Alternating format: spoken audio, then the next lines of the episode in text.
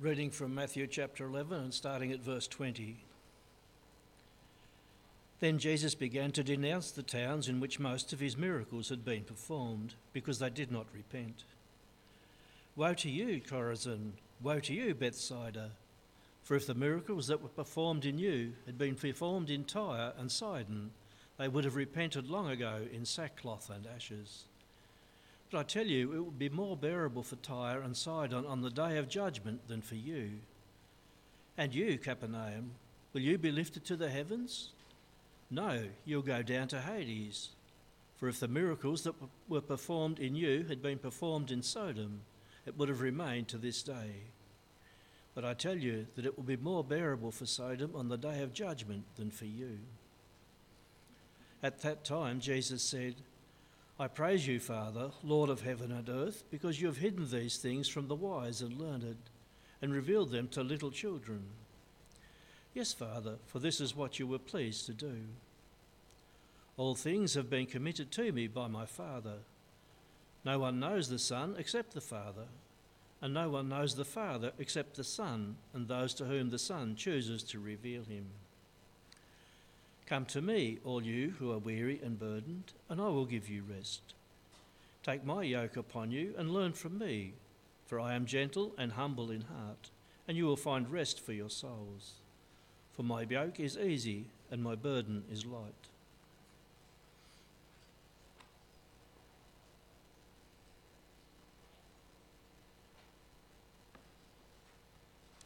Well, good morning. Uh, it's great to be with you.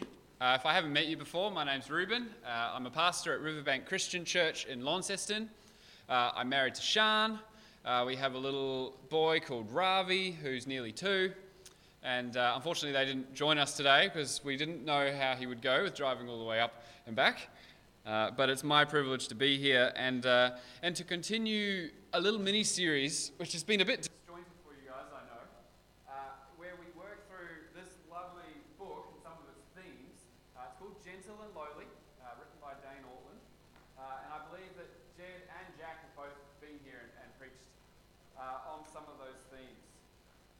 It's really a book which asks the question who is Jesus? This, this God man who came down to be with us, to rescue us, who is he? What's he like? You know, you might be familiar with some of the things that Jesus has done. You might be able to tell me about the amazing doctrine of atonement or the incarnation.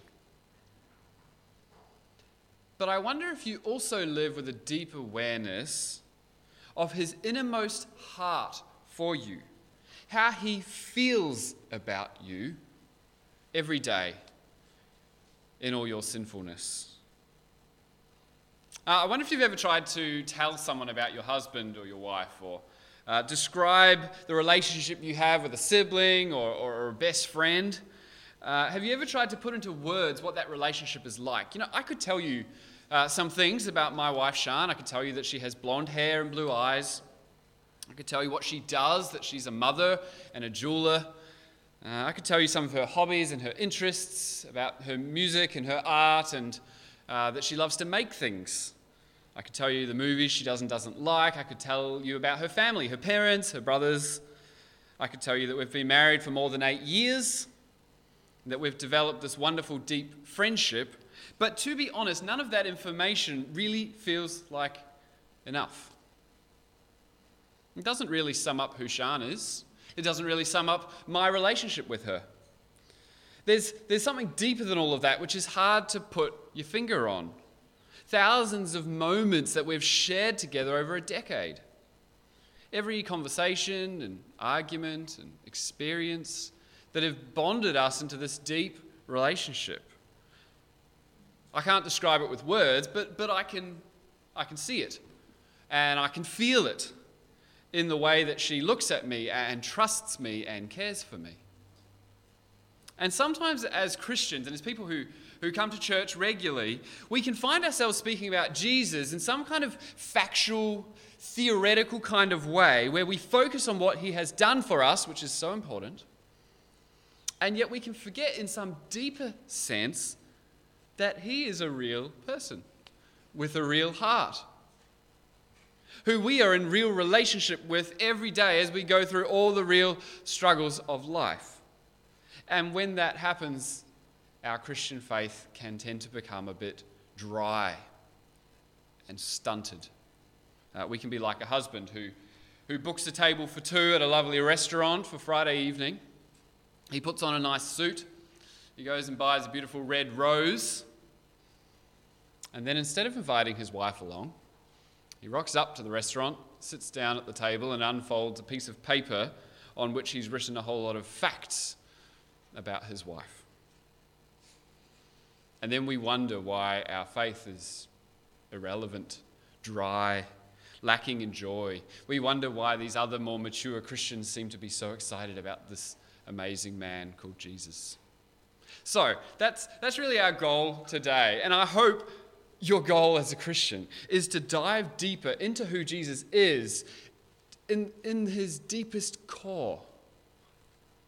And to do that this morning, we're going to look at one of the most famous Bible verses. Uh, in all of the four Gospels, in all the hundreds of stories that tell us about Jesus, only in one place does Jesus tell us about his very heart. Only in one place does Jesus say, Let me describe my heart to you. And it's here in Matthew 11. If you haven't cracked open a Bible yet, please do. Let's read again Matthew 11, verses 28 to 30. Jesus says, Come to me, all you who are weary and burdened, and I will give you rest. Take my yoke upon you and learn from me, for I am gentle and humble in heart, and you will find rest for your souls, for my yoke is easy and my burden is light. Uh, we're going to look at these three verses in three parts. And all three parts are right there in verse 28. First, come to me. Uh, that's the invitation. Second, all you who are weary and burdened. That's the condition. And then third, I will give you rest. That's the promise. So we're going to see an invitation, a condition, and a promise. Let's, let's begin with the invitation. Jesus says, Come to me. Come to me come. Aren't they welcoming words? Isn't that a warm invitation? It doesn't it make you think of arms wide open and a, and a face wrinkled with a smile and, and a tone of voice that's soft and gentle. This is not Reuben Samuel Capel, come here. No, this is, this is the wooing call of a lover. And it's come to me. Isn't that striking? To me, to a person. Not come to a set of laws or rules, not come to church. That's what makes Christianity so different from other religions, isn't it? It is a relationship with a real person. But who is this person? Uh, read verse 27 with me, just the verse before. Jesus says, All things have been committed to me by my Father. No one knows the Son except the Father, and no one knows the Father except the Son, and those to whom the Son chooses to reveal him. Who is he? He's the Son of God. Uh, he's the second person of the Trinity, the one who knows the Father, who knows him because he's one with him. This is Jesus, the God of all glory, who is utterly holy and set apart, unique from anything else in creation. He says, All things have been committed to me by my Father. He has all authority, He has all power. You could search all the history books and search all the red carpets of the world, and you will never find someone more exalted and more glorious, more dignified than this man. And yet, in the very next breath, he says these staggering words Come to me, for I am gentle and humble in heart. Who saw that coming? Not, for I am holy and powerful. Not, for I am wise and worthy of your worship. He could have said those things, but he doesn't. He says, I am gentle and lowly in heart. And it's important to remember that in the Bible, your heart isn't just your emotions, Your heart is really the center of who you are. It's the core of your being. It's what, it's what drives everything you do. And here in this verse, Jesus unzips his flesh and lets us peer into the core of his being to see what is his heart. Who is he at his core? Gentle. Which means uh, to be gentle. it's one of those words, isn't it? To be tender, to be understanding, to be humble. Jesus isn't a taskmaster with a whip. He hasn't come looking for slave labor. No, he's come to be the servant. He's, he's come with tenderness to help. And he says, I'm humble. Or, or maybe better, I'm lowly. It's this idea of having lowly status, of taking a lowly position. In other words, I'm, I'm approachable, I'm accessible, uh, I'm down to earth, pardon the pun. You can come to me because I'm lowly. Is, is that how you think about Jesus? Gentle, tender, lowly, approachable. Perhaps you say, well, yeah, I guess so. I mean, I know Jesus was willing to hang out with sinners, and I know that he made himself low enough to even die for me, as we read from Philippians 2 before, which is absolutely true, but but Jesus is saying more than that. I don't, I don't want us to miss this. He's, he says, I'm gentle and lowly in heart, at his core. In his heart of hearts, the deepest part of who he is, that is the part of him that longs for you to come near. Think about that. What, what is Jesus' attitude toward us when we sin? All right, what emotions does he feel when he sees you going yet another day without really praying to him or reading the Bible? What does he long to do when he sees me screwing up again and drowning in my sin? Uh, sure, we know that he wades in to rescue us, but what's his heart? What's his attitude as he does that? Does he do it tentatively, cringingly, begrudgingly? like you might deal with your child's nasty nappy? Jesus says, In my very heart I am gentle and lowly. Rescuing sinners and strugglers is what I delight to do. You know, when children are adopted into a new family, uh, I've heard it said that it can take them years to learn that their new parents really love them that they can really be trusted. Uh, perhaps these kids have been through years of hurt and mistreatment and being let down.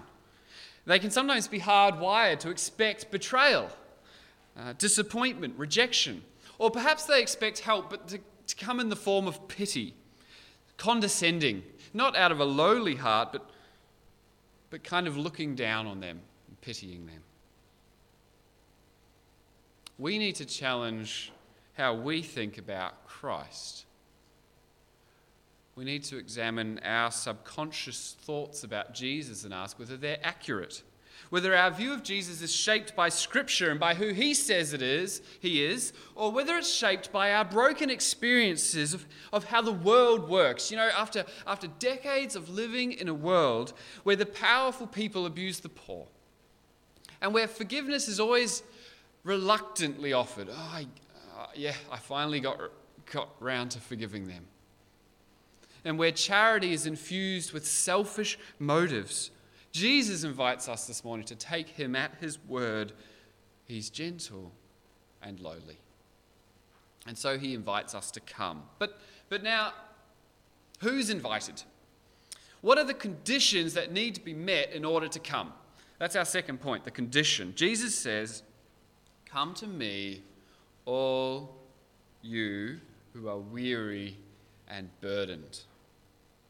See, perhaps you've had a niggling question in your mind uh, through the sermon this morning. You're listening and you're thinking, well, what about Jesus' anger? And what about Jesus' judgment? You know, perhaps you're unconvinced by all this talk of Jesus being so tender and approachable. I mean, isn't this a bit of a, a wimpy, wonky, one sided view of Jesus? Which is a good question we need to think about those words Come to me, all you who are weary and burdened. See, there is a condition there. Who does Jesus invite to come? Who is he gentle towards? Uh, jump back with me to verse 25. Let's read verse 25 together. It says, At that time, Jesus said, I praise you, Father, Lord of heaven and earth, because you have hidden these things from the wise and learned and revealed them to little children. So there's a contrast here. Do you see it? Group one, the wise and learned. They don't see Jesus. They don't see that his kingdom has come. God hides himself from them. They are the evil, stubborn, unrepentant cities that Jesus talks about in verses 20 to 24. And Jesus says, Woe to you! A terrible judgment is coming. Whatever we make of this gentle, lowly king, Jesus, we can't say he's a spineless pushover, can we? But then there's group two, and Jesus calls them little children. Uh, I happen to have a little child, and I can tell you, uh, wonderful gift from God, but so helpless. Their lives are a mess, constantly on the brink of tears and tantrums at even the smallest of setbacks, endlessly in need of help to give them food and drink, put their shoes on, to tidy up their messes, to clean their bodies, to tell them what not to touch and where to sleep and when to sleep and where to go. And Jesus says, I've come for people like that. I haven't come for the wise and learned, the self sufficient, the proud, the religious know it alls. I have come for the messy and for the helpless and for the weary and for the burdened.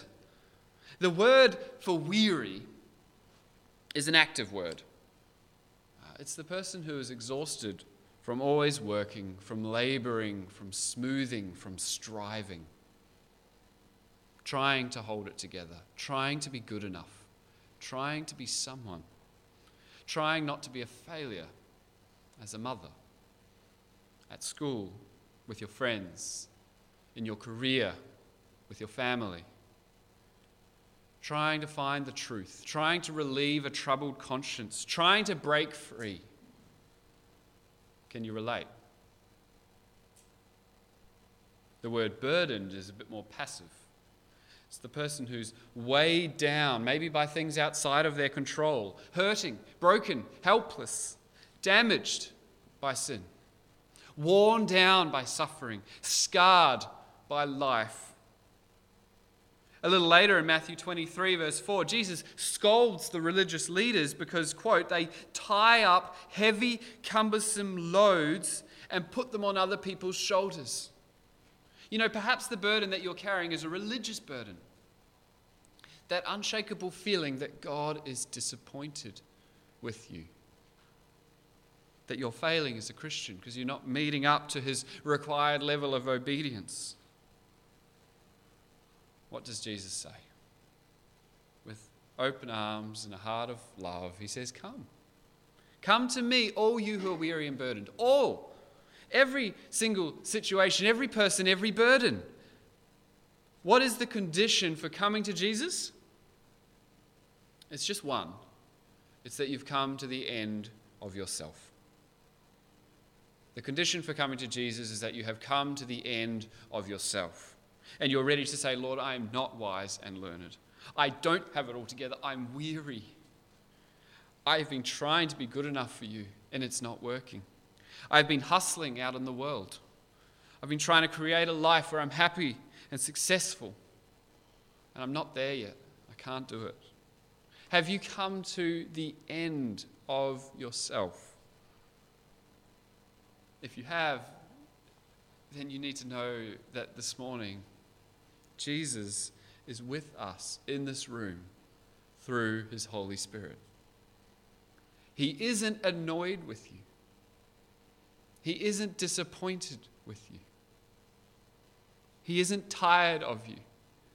In fact, it's actually the opposite. He's gentle and approachable and delighted that at last, like a little child, you're coming to him for help. There's nothing you need to do before you come, there's no payment that you need to make. He already did that on the cross, didn't he? When he bore all of God's wrath on himself all of our guilt, all the consequences of our sin. You don't need to clean yourself up before you come. Uh, Dane Ortlund says, Your very burden is what qualifies you to come. And this is what makes Christianity so utterly unique and wonderful. That the gentle and lowly Saviour has already taken all the initiative, and He's come to us, and He's removed the barriers, and now He is crying out to the world. He's crying out to Ulverstone. He's crying out to you and me this morning Come home. Just come. That brings us to our third and final point. We're going to finish here. What happens when we come? What does Jesus promise? Well, let's read the promise again, verses 28 and 29. Come to me, all you who are weary and burdened, and I will give you rest. Take my yoke upon you and learn from me, for I am gentle and humble in heart, and you will find rest for your souls. How does that work? Uh, rest sounds nice, definitely. I'm up for that. But, but take my yoke, learn from me. Do you, do you know what a yoke was? It was this heavy crossbar strapped onto the shoulders of an ox so that they could then pull farming equipment through a field. That hardly sounds restful, does it? Jesus doesn't say, Take my seat, take my mattress. He isn't calling us to a lazy life of lying around. The Christian life isn't free of pain and hardship, at least not this side of heaven. In another place, Jesus even calls us to take up our cross to be willing to suffer for him. So, how can Jesus say, I'll give you rest? Well, verse 30 My yoke is easy and my burden is light. The life of being yoked to Jesus, of learning from Jesus, of being his disciple, his follower, Jesus says it's easy, it's light. Coming to him, following him, working for him, serving him, it won't burden you, it won't make you weary. That's an intriguing thing to say, isn't it? How is that possible? Because the rest Jesus gives us is soul rest. You will find rest for your souls, he says.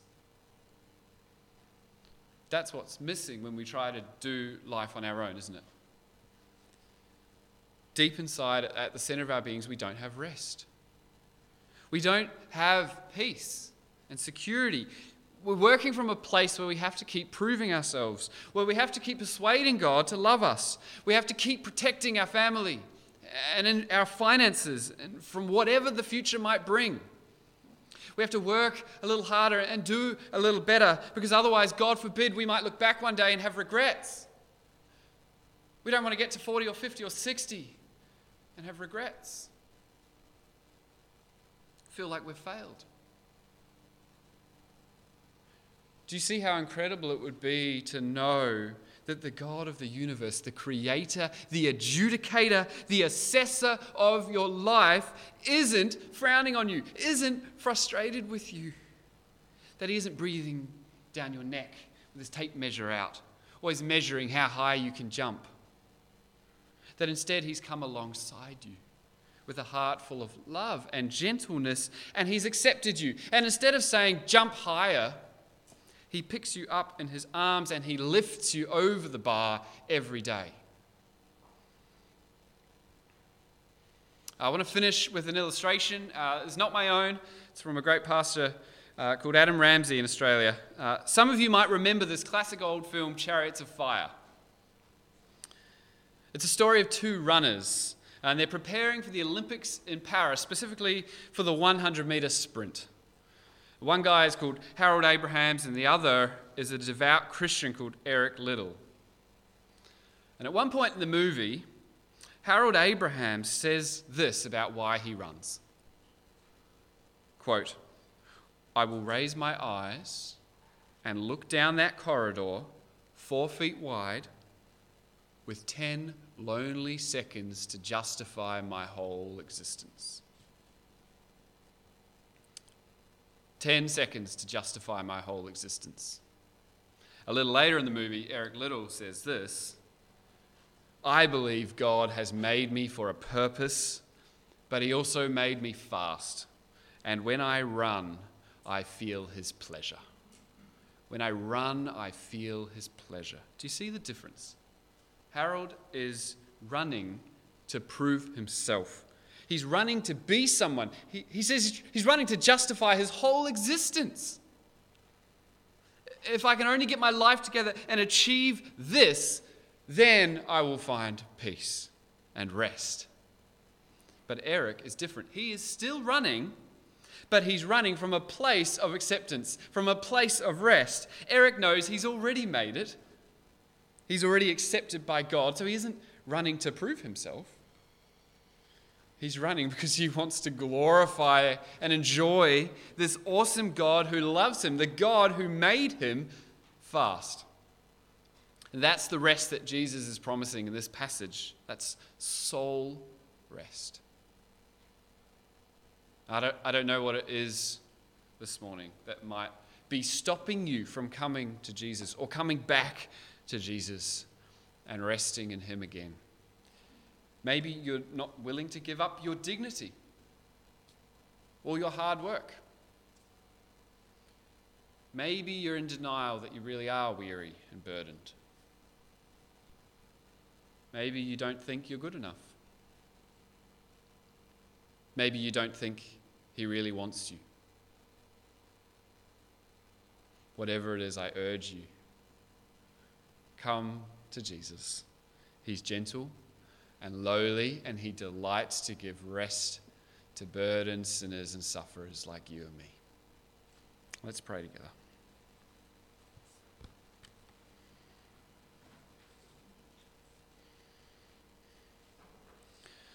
Lord Jesus, thank you so much that you have come to earth and revealed your heart to us. And Lord, it defies all of our expectations in a world where the strong and the mighty are selfish and proud and abuse those under them. Lord, you come with humility and gentleness and grace, and you delight to help messy little children like us. And that is what we are, Lord. We, we confess that this morning, that we are helpless. We are burdened. We are weary. We have been, we've been trying so hard, Lord, to earn your love. Every time we sin and mess up, we think we're now, we're now cut off from you, that, that, you're, that you're disappointed with us, that you're angry with us, that, that we've ruined it again. Lord, Please show each of us this morning just what your gentle, lowly heart really means, just how kind you are, just how much you want to help us and to give us rest. For anyone in this room who hasn't yet given their burdens to you, who hasn't come to you for rest, who is still holding out on you, Lord, I pray that even now they might sense, Lord, that you are with them through the power of the Holy Spirit, that they might come to you, trust in you and your work on the cross, find grace and forgiveness and rest for their souls. We pray this